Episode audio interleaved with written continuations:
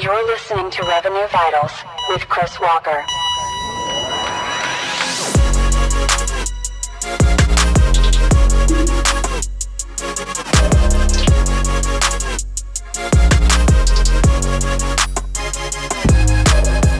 There's a couple of things that have been on my mind that I'm thinking through that I want to share with people. So, the first thing that I've been thinking about this is for like revenue professionals, but it's a lot for marketers specifically, is that we've like become so obsessed with this idea of measuring campaigns or like an individual piece of content is a good way to put it. Like people, if they're running ads, if they're posting a blog, if they're posting a video on TikTok, then they look at it and they say, I want to know exactly how much revenue that post did. To do that, what do they look at? They look at click through rate, they look at engagement rate, they look at number of impressions, and all of these metrics that have actually no no real correlation to overall results unless you're doing performance marketing and so this like lead gen, demand gen type of mindset where we're going to be doing A B tests where the objective is to get more clicks or a better click through rate or more form, you know, performance form fills or something like that. That type of mindset is built to do direct response. And if you move into a new way of looking at it, especially in create demand channels like LinkedIn, TikTok, podcast, communities, things like that, it's not about one piece of content. It's about the overall aggregation. And I want to provide some insights to people so people can really understand. I post content on LinkedIn. Some of the content that I post on LinkedIn right now will get 40,000 views and 200 likes, and other posts that I make will get a quarter million views to 500,000 views and get a thousand to 2,000 likes.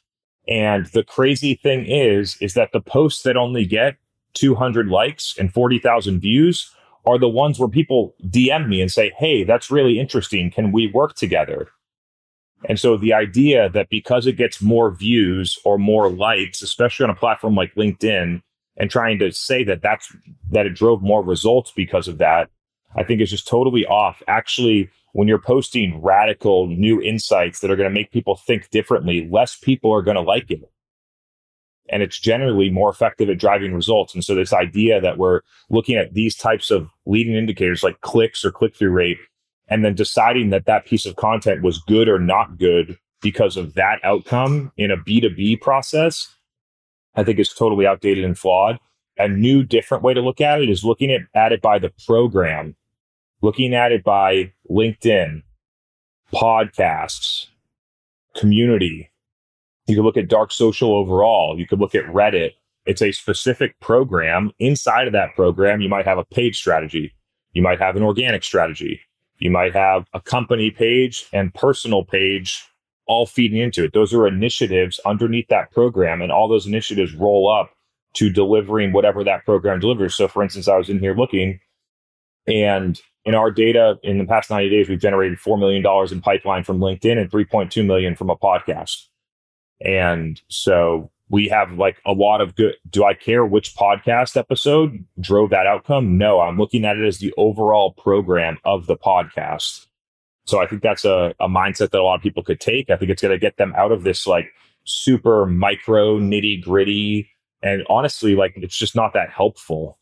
So that was that was one thing that I wanted to drop. There's a couple other things on my mind. I'm going to go in a couple different directions here as we get set up, and then we're going to get into questions. So cue, cue your questions up. Uh, feel free to drop them in whenever and I'll get to them. Another one that I wanted to talk through, and this is more of a, a CEO point, but I think it's important to share with people because the fact of the matter is that I'm never upset if somebody at my company decides to leave and go and work somewhere else, which I think is a bold statement. I'm actually happy for them. It happened to me today. I called someone, I congratulated them. I was very happy for them. I thanked them for the contributions that they made to this company for the past two years in a hundred percent genuine idea. And I've left companies before where people ignore you out the door, where they like scoff at you for moving on. I think it's just a terrible sign of culture to be that way. For me, I'm I'm grateful that they spent time here. I'm happy. I knew that they wanted to go and do that next thing and become a CMO at a SaaS company. And they went from they were a senior manager. They came and worked at my company for two years. They grew into a VP, and then they got a CMO role and they got exactly what they wanted and I was the bridge to help them get there, that makes me feel great. and they worked their ass off and delivered tons of impact to my company and helped it grow for so long. I'm grateful for that too. And so I just I think that it's such a poor mindset, especially as a CEO, to look at as a bad thing when people are deciding to part ways and go and do something else. I think it's a sign, it's a negative sign of culture if people look down or think that it's wrong when people do that. Did I wish it, it didn't happen? Actually, I, I don't. I don't wish that it didn't happen. Like if someone else is going and is looking to chase their dream or they think that something's better for them, then I'm going to support them on that. And it's my job as a leader and my job as leading the executive team to create a place and to understand people well enough that they always want to stay. And if for whatever reason that alignment doesn't happen and someone parts ways, then it's a good learning opportunity. It's something to celebrate. And so I wanted to drop that too, more as a CEO point. All right, first question here. How did you get your first client? Meg, great question. I got my first three customers in 2019. They were all people within my network. So just when I updated my LinkedIn profile from head of marketing at this company to founder at Refine Labs, three people actually DM'd me within that week and said, Hey, and they were all people that I'd worked with in the past, a CEO I'd worked with in the past, a VP of marketing I'd worked with before. And that they all were like, Hey, well, you know, let's work together. I did consulting with them. And then within two months, I was making more money than I had in my job being a consultant for three companies making $20,000 a month. And then when that happens, then you're like, wow, like this is just the beginning. I'm only working 15 hours a week. I'm making 20,000. I used to work 60 hour weeks and make 15 grand a month. And so I think that that was a huge learning. And I think for first clients, you have to go back to your network and people, you don't have to, but I think it's a good strategy to go back to your network and look at who you've worked in the past where you had good relationships with, where you could help. And also trying to make more people aware that, hey, I'm not doing this anymore. I'm doing my own thing. I'm available. This is how I help companies and let people see that and come to you. And that was before nobody knew me at that point. I had a thousand followers on LinkedIn and I was still able to get that done. And I kept building and building. So that's what I would recommend to get your first couple for like your first five through the network. And then after that, you got to start to figure out how can I create demand and get net new customers that haven't heard of me before. And that's where LinkedIn filled on in for me. And that's where podcasts and now where TikTok's filling in. So hope that was helpful. What if the client keeps pushing the micro efforts? How do you switch the narrative? This is such an interesting question. We have gone through this and we continue to go through it. And at some point, if you want to do something different, then you need to tell customers that you're not going to do what they're asking anymore. Example here. Companies want to like for it, just an example this isn't a real example. Some customer wants us to do some like bullshit like click report for google ads or something. And we say you hired a revenue r&d firm. In the scope of work it says that we don't do this type of stuff and here's where we focus. It sounds like you want help from a B2B demand gen agency or a media agency, should we revisit our scope and see whether or not Refine Labs is even the right fit for you? Because it sounds like you want, you're asking us for things that are not what we do. And at some point, if you want to do things different, you got to put a flag in the ground and say, if, if you're not on board with this customers, then I'm going to go and get different customers. Is it hard? Yeah.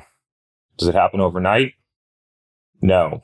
But at some point, the only way to do it is, is to be very clear. Hey, this is what we do. This is what we don't do. And if you're looking to do the things that we don't do, then I think that you need to look for a different, a different provider or a different category of solution. You can also try and switch the narrative. You can also try and educate people. I do the most education at scale through content because I think it's the most effective and it reaches the most people. And so that's how I I push the narrative via content and dark social. So that's how I do it. I don't spend a lot of time in one on one conversations trying to convince someone to do something that they don't want to do. If you didn't have anyone to reach out to you, what would you have done? I didn't have anyone to reach out to. I just updated my LinkedIn profile and people reached out to me. There's two mindsets here. You either reach out to people or you find ways to get people to reach out to you. And I, and so if you reach out to people, you're basically reaching out to them and then you have to, on a one on one level, educate them all the way through this. You're going to have lower win rates. You're going to have lower success rate. It's going to take longer. It's going to be more frustrating. Instead, I do the education up front people then come to us, they already are educated, and then we just talk about how we want to work together. So if you're trying to build a business, it's different if you're a freelance. If you're a freelancer trying to work on three clients at once, but if you're trying to build a business, you have to figure out how to get people to come to you educated, saying, I like the way you think. I want to do what your company does. You got to get people to come in. And so it's, uh, I don't think that it's about reaching out. I think it's about putting information out that pulls people back in. Christina's got a question. Everyone's pushing side hustles lately. Are they essential or just a smart move if you can make time? Christina, I think this is totally independent on each person and what they want to do. The idea that a side hustle is required, I think, is totally not true and not appropriate for probably 98% of people. The people that are pushing a side hustle are also selling products and services that help you build a side hustle. So that's something as well. I, in 2013 through 2018, always had a side hustle because I knew that I wanted to be a CEO and I knew that I wanted to not have a W 2 or have to work with people that don't get it at, at some point in my life. And so I always did that. And I'm, I just got so much learning. I didn't make a ton of money from it. I still had a job during that time. I wasn't thinking about when that, can I quit my job? It was really about the learning. And so I think that using it as a way, and then by the time I was like, had the opportunity to start my company, I'd already started two companies. I made a ton of mistakes. I knew a lot about finance. I knew a lot about marketing and advertising and sales and it set me up to be successful instead of me starting my first company in 2019 i was starting my third company instead of me running trying to run a company for the first time in 2019 i'd been doing it for six years and so trying to paint a picture and understand where do you want to go there's tons of ways to make $100000 a year on your own but you got to figure out how to get customers you still basically have a job you're still working for other companies and if a customer leaves and you can't replace them, then you don't have income. And so there are pros and cons to the quote unquote side hustle. I think that the people that you almost like have it in you almost. So, um, and if you have it in you, then I would say absolutely go for it. It's the best thing. I, and I wouldn't expect it to do so well that you quit your job in the next couple of times. Frame it up as a way to learn first and then see where you get from there do you cold call prospects or customers? No, we do not do any type of cold outbound. We don't even do like assumed intent data outbound where we get accounts that have been on our website or search something and cold call them. And the reason that we don't do it is because we very clearly understand how our customer wants to buy. And if you asked 100 CEOs, CFOs, CROs, CMOs, and you said, how do you want to research, discover, and buy products?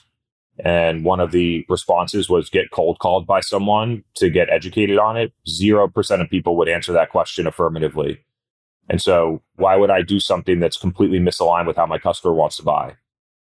Additionally, it's highly ineffective, especially if you're selling something new and different. So, if you're trying to sell a commodity, sure, you can probably give a little bit of a better price or a discount and have some success there. But a lot of people that listen to my stuff are trying to do something new and different. And if you're doing something new and different, you're basically just taking this huge education process that you have to educate a customer on and trying to do that in the sales process rather than upfront before they're talking to you in sales, which just leads to large sales inefficiencies, higher customer acquisition costs, low productivity, stuff like that. So we do not do that. How many clients do your people help per person? On our teams, our teams have seven people on them, and they work with somewhere between two and four customers at once, depending on the size and maturity of the customers. So this many agencies that that companies evaluate probably have a group of people working on 20 or 100 accounts at once. And because we're doing something quite a bit different, we do it quite a bit differently. What's your thoughts on account based selling? Nobody called it account based selling in 2015 w- when we were doing it. But in Salesforce, we had our 100 gold accounts, we had 500 silver accounts, and we had 4,000 bronze accounts. And Then what was the objective? Each territory was trying to close one gold account per year. They were trying to close X amount of silver accounts, and then they whatever gold, bronze accounts we got, we got.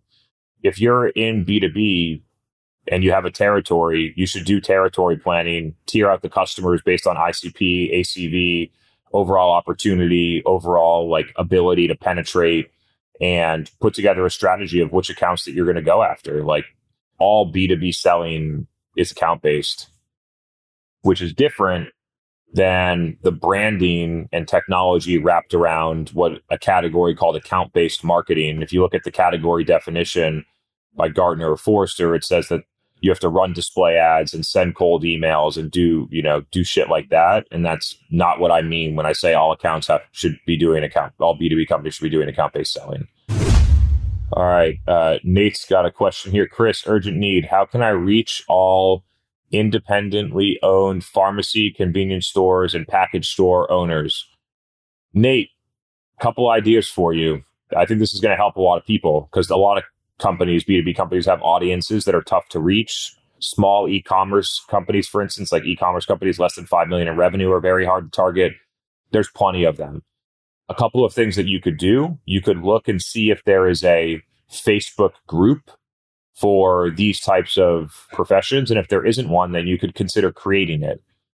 I would also go and look in Reddit and I would look at all the threads related to the stuff that these people talk about. And I would be engaging and commenting in those threads with your perspective. Lastly, there might be a way to actually like acquire that data, although I don't think that you're in a position where you'd be able to pay for it or it may not be possible.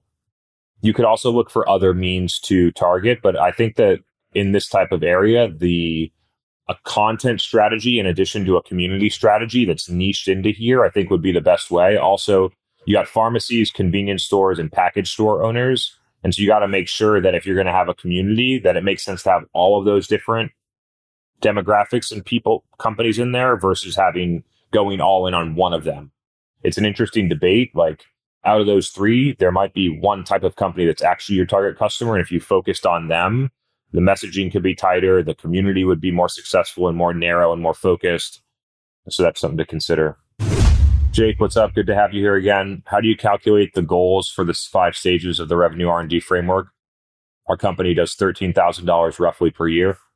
Jake, next time on Zoom, I'll actually bring the ROI model here so you can see it the revenue r&d projects are based on what is needed to achieve the roi based on the expenses of the development of the program.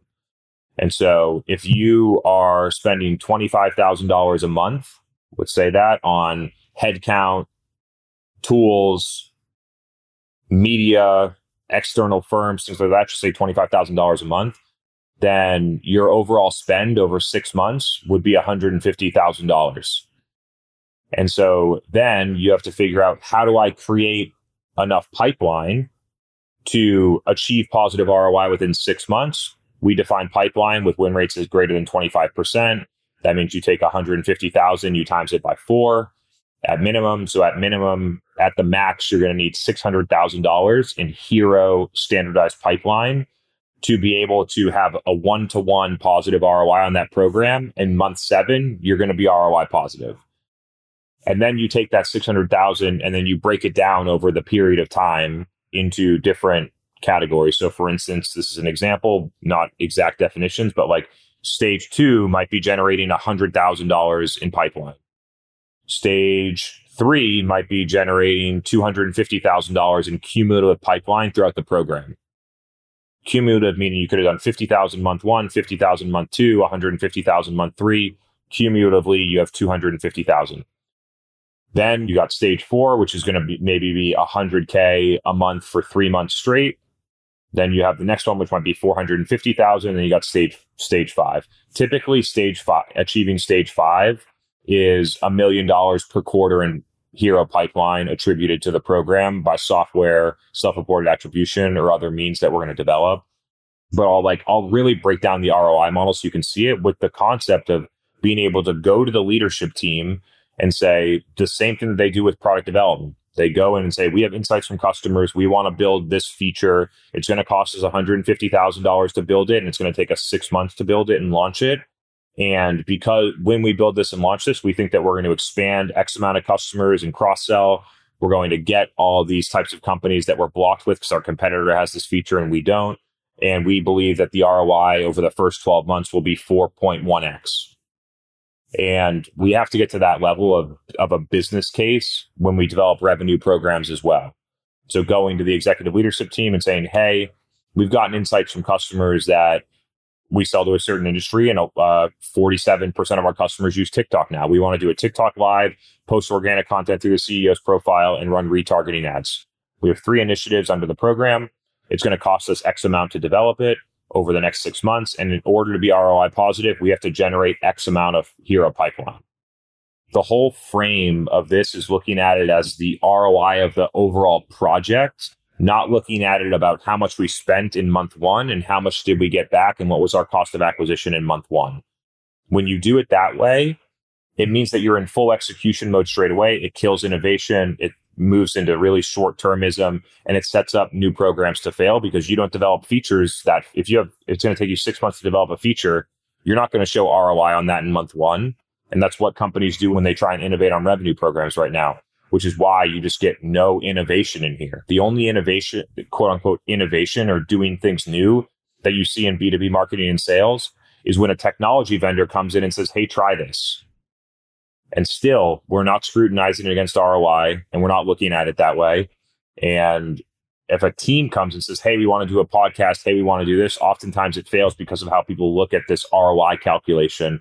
This is something that a CFO, if you come here as a marketing leader and you bring this uh, type of ROI model to a CFO and you frame it up of, Hey, we do the exact same thing in product development. This is what I want to do to develop revenue programs.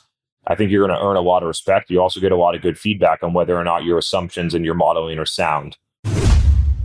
Question here about our customers. So you're referring to inbound marketing. No, I do not consider what we do inbound marketing. Inbound marketing invented in the early 2010s or late 2000s refers to waiting for people to search for you and then come, you know, stumble upon you and come to your website and do that, which is 100% a capture demand function.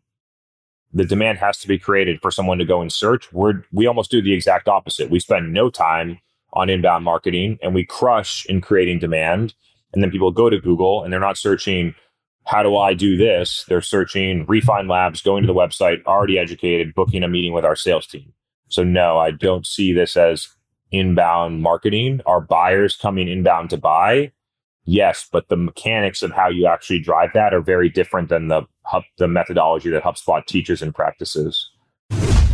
Can you talk about doing demand gen? How do you balance it against demand capture?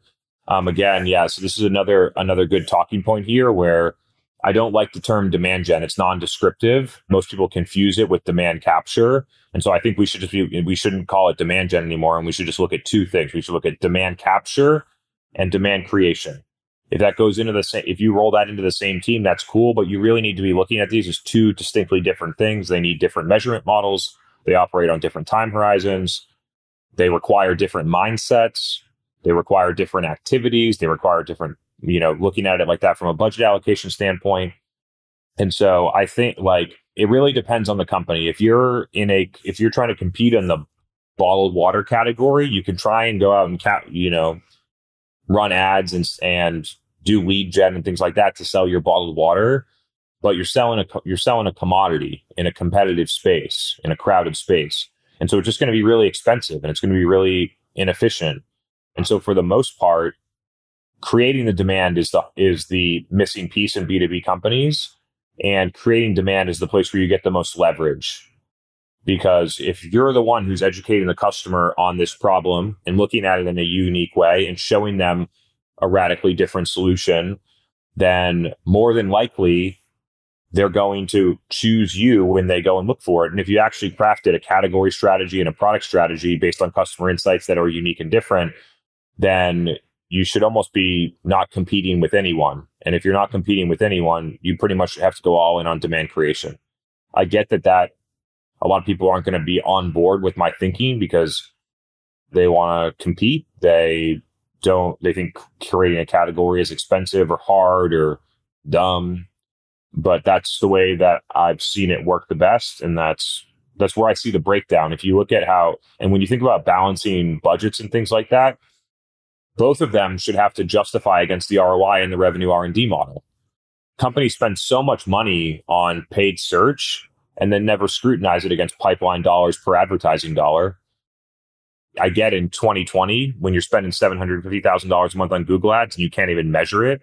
I get that in 2020 the world was different, but companies really should be forcing paid search, non-branded or by by individual program, branded, non-branded competitor, and they should be scrutinizing each of those different programs against how much hero pipeline you create per dollar in advertising spend, not conversions, not conversion rate, not leads, not meetings, not ebook downloads.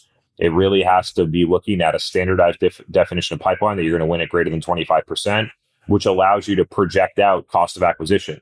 If you're getting $8 in hero pipeline for every dollar you spend on ads, then at minimum, you're getting $2 in revenue for every dollar you spend on ads, which almost every SaaS company, even at, in this climate, would still take every day. Is the pay after, pay for performance agency model sustainable? It really depends on how you define performance. This is what outsourced SDR firms do, and it was sustainable until it wasn't.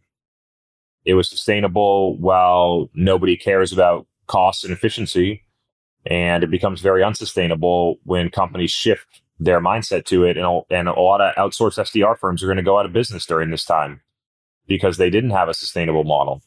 But paying per quote unquote performance, the only way that you have an external fir- firm that's going to be able to get paid for performance is in e-commerce models where you have direct transaction and there is no sales team is with S- outsourced SDR firms that are you're going to pay them per meeting, not per qualified meeting that your sales team wins.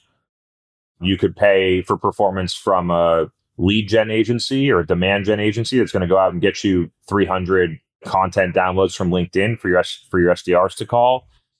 If you look at a pay per, per performance model outside of ecom direct response, it's almost never going to be about revenue. It's like the performance is going to be some intermediate metric that provide. It's just it's like outsourcing an operational function.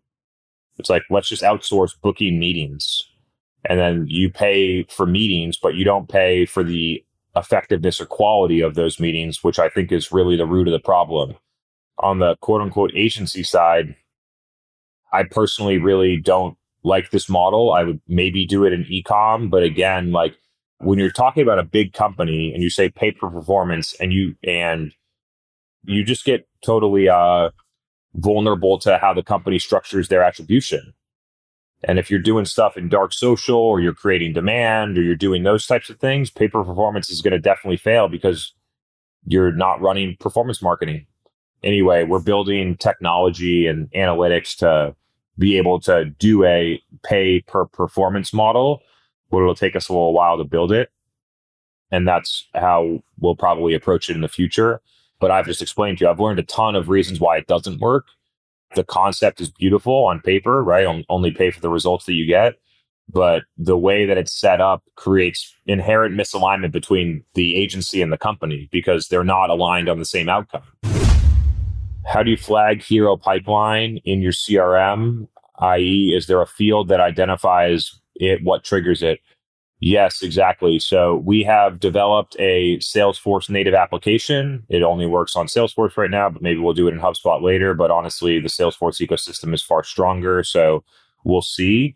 And it literally it looks back at that pipeline source. For instance, your website with declared intent conversions like demos or chat forms or contact sales, like those types of forms and it looks at the win rate of every single stage in the trailing six months. And you might see that stage one has a win rate of 6%, stage two has a win rate of 12%, stage three has a win rate of 27%, stage four has a win rate of 45%, whatever. And so it'll look at that data and it'll say, wow, okay, stage three is the one that's the first one greater than 25%. So all stage three opportunities then become considered at that point, considered hero pipeline. And then it's monitoring the win rate. So if the win rate of stage three goes from 27% to 24%, then stage four becomes the goal. And the innovation here is this is exactly what you would do in a manufacturing facility to, to monitor quality control. If the people that are delivering the pipeline are not achieving the quality control metric of win rate, then we're going to change their goal to guarantee alignment between the two functions or between the two disciplines or whatever you want to call it.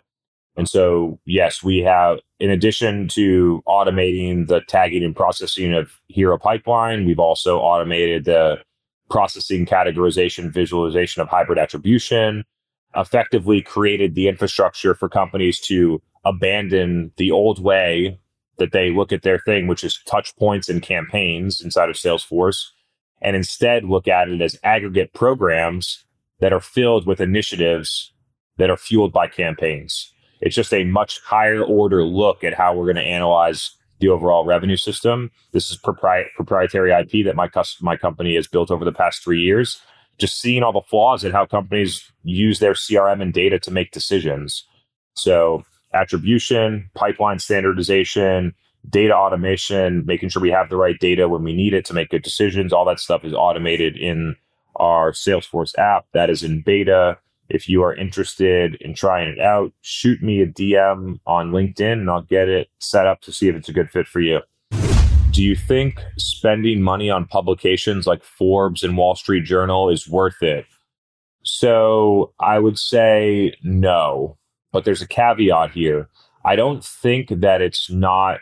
Someone wrote a Forbes article about me in 2021, and what it did was it opened up a new level of credibility for venture capital firms, private equity firms, larger companies that saw us as kind of like a, a risky startup at that point. It added a lot of credibility to what we're doing. But I didn't pay to be in Forbes. I executed for two years and gave people a reason to write a Forbes article about me. And so I think people try and manufacture PR rather than earning it. So instead of paying for PR, go out there and execute, go out there and have a strong point of view, go out there and share your ideas, make sure that it resonates with people. And then you'd be amazed how fast the earned opportunities come to you to be a podcast guest, to have articles written about you, to be a speaker at a conference or a virtual event. It's just so far superior because then when you actually get there, when the article's written about you, or when you're on stage speaking, you actually have something good to say. Not that you had some PR firm write, you know, manufacture an article and pay two thousand dollars for Forbes to publish it. Additionally, like I don't think that there was a huge viewership on the Forbes article. There's just so much out there. So what do you get? Like maybe people are searching Chris Walker and they see that article and it builds some credibility. Like, but yeah, that's my thinking here. Christina, re uh, in reply to your your LinkedIn poll, who demand gen reports to. Were you surprised by the results? Any thoughts? Yeah, this was interesting. I did a poll on LinkedIn. It's entirely not scientific, so I'm not not pretending that it is, and I'm very open about the things that have. I was doing it for general, like regular insights, and if I saw something interesting, I would go deeper and do some formal scientific market research. But the results were that like 82% of people said that their uh, 82% of people said that their demand gen team reports into marketing. 14% of people said that their demand gen team reports into sales with the CRO, and about 4% was other. Some of those were small companies where you report to the CEO. I'm not surprised by this outlook, but am fascinated, and I continue to be fascinated as I get deeper into this. In this, in how there's all of these different competing things in the function of marketing, and that you combine long range strategic activities, which is about doing the right thing for the company, like category design and customer insights and product strategy and product road mapping and that type of stuff. And then you combine it under the same leader with people that are saying, we got to hit pipeline this month. And it takes your marketing leader and it makes them more like a sales leader than a strategist. And then companies, especially early stage companies, get jammed up because they have everyone working on being part of the revenue team and no one working on how we're going to build a strategy that's going to make, us successful. And so I think that there it's very clear that you have basically two camps of CMOs, two camps of CMO candidates. Let's put it this way: you have demand-oriented CMOs, and then you have product marketing or brand type of, of CMOs. And every CMO would say, I can do both of those things. And I would say, yeah, I could do both of those jobs too. As potential CMO candidate, I could say that for myself. But I know that the divergence between what you need to do to be successful in product marketing and brand versus what you need to do to be successful in demand gen requires two different people. And the reality is that when you're doing quote unquote demand gen in companies today, it's really sales support. And if you think about it, instead of let me try and frame this up clearly. If you if you think about it differently, instead of marketing and sales, and you think about it as revenue strategy and revenue execution, then you revenue ex, you have a revenue execution team that's responsible for creating demand, capturing demand, converting demand, and expanding accounts. And you finally have one revenue leader that can be accountable to revenue because they control all the levers to get there. And that's different because some companies are trying to put their entire marketing team under the CRO. And then you don't have this thing about category design, product marketing. You you lose all of those long range effectiveness type of functions because it gets brought under a sales leader. And that sales leader is incentivized in the in the next 90 days.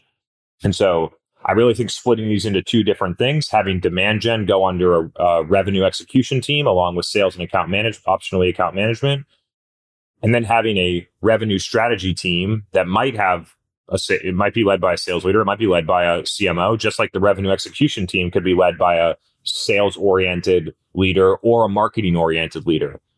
The revenue typically a quote unquote CRO is very heavily weighted towards sales because that's how it's worked in the past. But there's quite a few marketing oriented people that could do that job really well too. And so I think that there's some work to be done in how companies structure the differences between their marketing and sales team.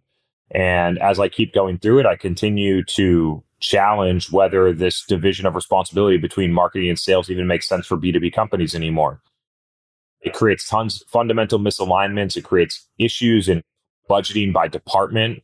And then when you budget by department, then you analyze by department and it creates downstream attribution and measurement concerns and overall misalignments Whereas if you put demand gen, demand gen, demand create create demand and capture demand in the revenue execution team with the sales team, then you got one leader that can control the whole thing, and then they're going to get scrutinized against cost of acquisition, against how much pipelines created, are we do, have enough to hit the targets, how much it's costing us to get that pipeline, and they can control all the levers. They can control the SDRs, you know how you create demand how you capture demand how you convert demand. And right now because that's it's separated between sales and marketing who's accountable to revenue when that happens? The ceo because you got half the revenue function in marketing creating demand and capturing demand. Some of capturing demand not all of it. And then you got converting demand and potentially expanding accounts in your sales organization. If the sales leader doesn't have control over creating demand or all the levers available to capture demand, how can you make them accountable to your overall hitting your revenue target? You can't.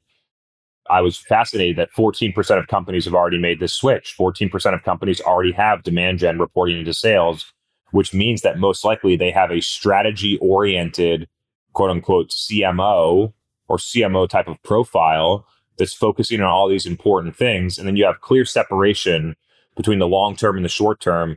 And I think over the past 10 to 20 years, because we've made marketing such a promotional demand gen, lead gen, sales support type of activity, that we've lost a lot of sight in what the real value of quote unquote marketing strategy is.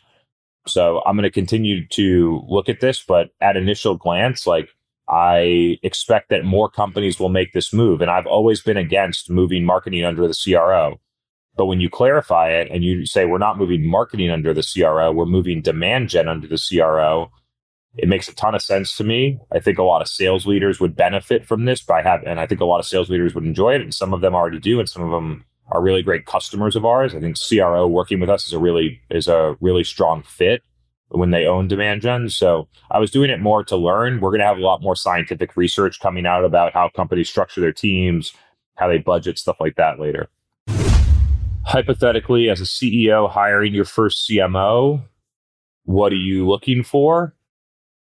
This is interesting. I would probably be looking for a CMO that operates a lot like I do. Creates content about what they how they think about marketing. So I know that they know how to create content. And if they create content and they invest their time on it, I know that they know that that's an important thing to do in 2022 and 2023 forward because it's undeniable that it is. I would also be looking at how they think about when I think about a CMO, what I want someone to do in that role is I want someone to be able to look at how are we going to design our category? How are we going to design our customers? How are we going to define the ICP and our super consumers? I'm looking for, and a lot of CMOs that are listening to this are probably like, yeah, that's me. And a lot of CMOs are like, yeah, that's me. I'm great at that part. And then I get dragged in to how, to, how are we going to hit pipeline this week? And then I get fired or my ten- the CMO tenure in a tech company is probably less than 18 months or whatever the stat is. And it's because you have these two massively competing things. So I'm looking for someone that operates and creates content on the internet, shares good perspectives, is participating in events, is active in communities that probably that's has sold before. I used to not be in that camp, but I think whether you're trying to do marketing, quote, like traditional definitions of marketing or sales, that doing both gives you a huge advantage.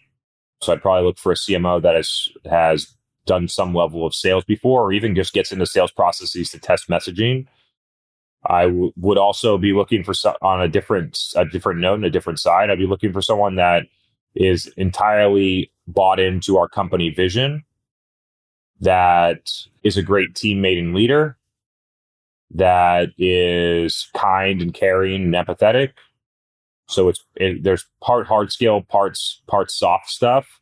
They both matter, but the the uh, Sam, the interesting part of this on your question is that I don't think as a CEO you should necessarily be looking for a CMO unless you're going to divide the responsibility. And then dividing the responsibility between strategy and ex- and execution. Long range and short range. And I've seen people make comments here, "Oh, you can't separate long range and short range in marketing, they're dependent." You need to do them. And I'm like, that's not true. That's just how you think because you that's how you've seen it practiced for the last 20 years, but it doesn't have to be that way. And at one point it wasn't like that. So hope that was helpful. Wow, a lot of questions here. Why do you think outsourced SDR firms will fail a lot are hiring right now? I know, I'm I'm aware a lot of them are hiring right now. They were hiring like crazy in 2020 and 2021.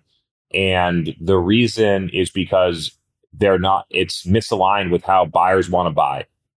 And at some point, at some point, B2B companies will look at the efficiency metrics of their outsourced SDR for, firm's performance and they'll look at it not at meetings booked, not at meetings sat, but they'll look at it at customer acquisition cost and customer acquisition cost payback period. And against that specific program and blend it across the whole thing. And then they'll look at pipeline velocity and they'll look at customer acquisition costs and other metrics across other programs and other pipeline sources, like their website, like their ABM intent data driven outbound program and things like that. And they'll say, wow, these other programs are working way fucking better than our outsourced SDR firm. Let's cut it. And the reason that it's not going to work as well is because buyers don't want it. It doesn't match how buyers want to buy. So it's not like all of them are going to fail, and it's not like companies are going to disband their SDR term team anytime soon. But if you just look out into the future, if you look at the past five years and what's how what's happened with buyers and how they've changed, and you try to extrapolate that out five or ten more years, and we expect that buyers are going to buy by getting a fucking cold call by a 23 year old in 2030, there is no way that's going to happen. So at some point, that function will need to evolve or it will be vulnerable. If each sales leader uses the sales stages different, is it useless to try the hero pipeline approach? Regardless of whether you're trying to do hero or pipeline approach or not, like not being aligned on your sales stages means that you can't forecast. It means that you can't plan. It means that you don't have alignment. It means that you don't have a consistent sales process. And so I would focus on fixing those things first as a prerequisite to implementing the hero approach. Technically, could you implement it anyway? Sure, the win rate metric would account for that difference, but you, I think that you have uh, more fundamental problems to solve in getting a consistent sales process with consistent data before you take the next step. Industry experts seem to be very important to be able to run such demand creation. That was just a comment. Cool. Christina, you're in the 14%. Um, so you're you're in your company's has demand gen reporting to sales. I'd love for you to drop in um, how that's working and, and yeah, what you think about it. Best recommendation for changing business names on a 15 year B2C SaaS. It's effectively a rebrand. It's Like changing the business name is effectively a rebrand. If I was going to coordinate like a rebrand, I would coordinate it with a major product introduction or a category introduction or something like that. So that the name comes along as the staple of saying, hey, we're doing something different now. We got a new name, we have a new product, we have a new strategy. I think just changing the name on its own is insufficient. Appreciate you, Sam. Would content be a responsibility of the CMO or sales? it's not sales anymore. It's the revenue execution team. And inside of the revenue execution team, you have create demand, capture demand, convert demand, and expand accounts. And so it would be a responsibility of the revenue execution team. Content would be a part that fuels creating demand and capture demand. Content is a input to programs. You can't run a program without strategy, distribution, and content. You need all three of those things. So for, if you have a trade show booth, you need some level of a strategy. You need you the distribution is the booth and the content is what you make inside of it. Do you have presentations inside of it? What do you put on the wall? How do you attract people in? You need all three of those things. If you're build if you're trying to build a LinkedIn pay like let's say LinkedIn organic program, you need a strategy, What's our point of view? Who are we go? You know, who do we want to see this? Who are we trying to resonate with? You need strategy. You need distribution, which is organic posting on LinkedIn, and you need content. You need words or pictures or videos that communicate that point of view. And so when you think about the inputs to a program, content's an input to everything. Even if you're running paid search, you got to write the copy, it's content. Um, so you need all three of those things. It's part of demand capture or demand creation. Does it need to be sep- does it need to you know have one content for demand creation and one separate for demand capture probably not but m- maybe for some organizations that does make sense you can see in your question that even for me it took a long time to really get over this traditional look of sales and marketing and if you you can really get it in your head which is revenue strategy and revenue execution team and then revenue r&d in the middle when the company's ready to innovate and evaluate the programs then you have like a you have a different operating model that I think solves a lot of the core misalignments and challenges that companies are facing when they try and do things like put marketing under their CRO. This is just a different way of looking at at solving that problem by not putting marketing under the CRO, but splitting marketing into multiple pieces and then redistributing marketing into different areas of the organization if you're offered to use a product for free and share your feedback, would you or your company do it? Maybe if our company needed that product, but I'm not in the business of just like testing random stuff. And I'm also very busy. So it would have to be a pretty compelling product for me to consider doing that. US lawmakers have just released a bipartisan bill to ban TikTok. Do you think it'll go through? Honestly, I don't really know and I don't really care or follow this type of stuff for the reason that the news is just such trash. Like watching the news every day and just getting bad news thrown at me all over and the, the politicizing of the news. It used to be about getting the right inf- objective information to people. And now it's about politicizing every single issue between like polar opposite right and left. I just fucking hate it. So like I have no interest in following these types of news cycles. And if things change and TikTok's not here tomorrow, great. I'll do something else. But until then, I'm going to keep using the platform because I can see a lot of people engaged. I know that I'm helping people and I can see it's driving results for my business. So I would encourage a lot of people to take that stance. Like a lot of people never did anything on TikTok because they're like, oh, it's going to get banned. A lot of people never did anything on Instagram for another reason. It's just an excuse not to do something new. And so, like, regardless of whether TikTok is here or not, the TikTok content stream is now deeply integrated into Instagram, Facebook, YouTube, Snapchat. So almost every social network outside of LinkedIn who just can't seem to innovate on their product is already adopting this content format because it's superior. So whether TikTok's doing it or not, I've created a ton of learnings on how to create content, do live streams, engage, create content on the fly in low production cost ways to get a lot of engagement and views. I've learned all those things, and then I can take that and move it to YouTube Shorts or, or Instagram tomorrow if TikTok's gone. People that haven't spent any time on TikTok are going to struggle a lot more to build from the ground up. I've been doing this for, been built making content for more than ten years. I've been making content for TikTok for almost a, like a year, a little over a year now. And so, if you go into it realizing that hey, a lot of people are using this platform, there must be something about it that's driving millions or billions of people to download it across the world I create content. It's the most popular content platform in the world right now. I got to figure out how to create content for that type of content medium. It's the most popular one in the world right now. That's the way that I look at it. And I don't care about the news of whether it gets banned or not. Love the questions here. What percentage of your inbound leads come via prospects running across your content versus outbound? Uh, 100% of our pipeline, I don't really look at it at the lead level anymore. 100% of our hero pipeline comes from people coming to us somehow saying, Hey, I want to talk to you about implementing revenue R&D your company, or I'm looking to purchase the vault. Can we talk about it or things like that? We might try and do something new and different in the in an outbound motion at some point, but at the moment we do not do any outbound and we source no pipeline from outbound. Uh, we get we have we've gotten a little bit from events historically. We don't build booths at events, but we go to events and we source deals that way too. Any advice on how to build a culture of posting content on LinkedIn? By having all of the executives at the company do it on an ongoing basis and demonstrating to the rest of the company that it's a critically important thing that executives are going to prioritize their time to do every day or every week. That's how you do it.